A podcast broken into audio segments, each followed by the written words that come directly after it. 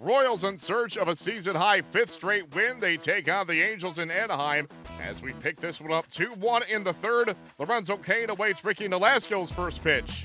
Off the third inning with that strikeout by Matt Strahm to end the last inning.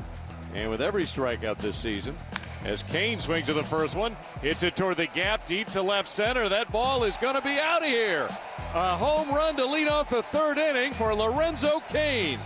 It's his eighth of the year, and the Royals lead it 3 to 1.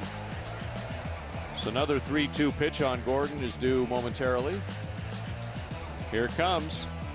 Swing and a fly ball hit well to center. Sending Maybin back. Maybin to the fence. It's gone! Alex Gordon with number three on the year and number two on the road trip. Alex is heating up, and the Royals lead it 4 to 1 two innings, it turns out, after Jake Junis exited. There's a ground ball up the middle and into center field. It'll bring in a run as Maybin will come around and score on the base hit up the middle. A hard hit ball up the middle, and Maybin scores easily, and it's a 4 to 2 Royals lead. On the high set, the lefty kicks and delivers, and a breaking ball hit the other way. Hit well, left center field. That's way back there, and that ball is off the fence. Is Cain. Mike Jirschele waves him around third. He will score on a double by Hosmer, and the Royals lead is five to two. And the Angels will bring their infield in halfway for the red hot Mike Moustakas, the Southern California native. Has walked and scored tonight. He's also struck out. Here's the pitch. Moose will ground that one up the middle, a base hit. In to score comes Hosmer.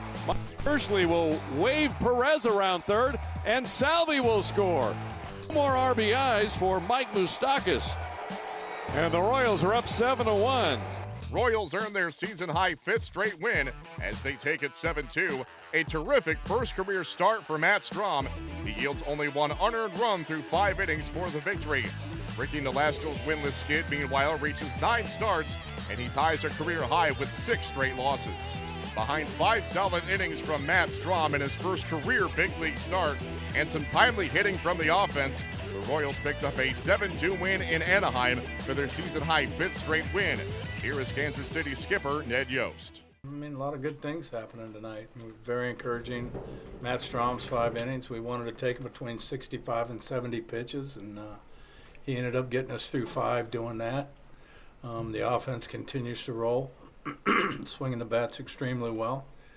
Um, you see Alex Gordon and Esky starting to get hot, which is good, and Travis Wood is throwing the ball well. So uh, a lot of encouraging, uh, a lot of encouraging things tonight. And one of those nights too, where everybody contributed, which is probably good, another good sign for the offense too. Well, yeah, I mean, for the most part, everybody contributed offensively, but everybody contributed defensively too. For the most part, it was really, you know, Whit made some nice plays at second, Esky at short, and outfielders were running balls down, and uh, it was a good night on both sides of the ball. Did you get a good look at that Espinosa non-home run? Yes. Uh, and you could tell he pretty Oh, absolutely, yeah. What were they conferring about the umpires before they decided? I, I wasn't in the I wasn't in the conversation. Just curious. I don't know. They, they didn't explain it to me. I mean, it was cut and dried foul. Yeah. We called Billy, and Billy said it was foul. Haas thought it hit it, hit a fan's glove and then careened off the pole, which I don't think happened. But I could see from where I was that it was definitely foul. What kind of an adjustment is it? I your- can't hear you. What'd you say? What kind of adjustment for your pitcher to go from being a reliever to starting, and how do you think he handled it?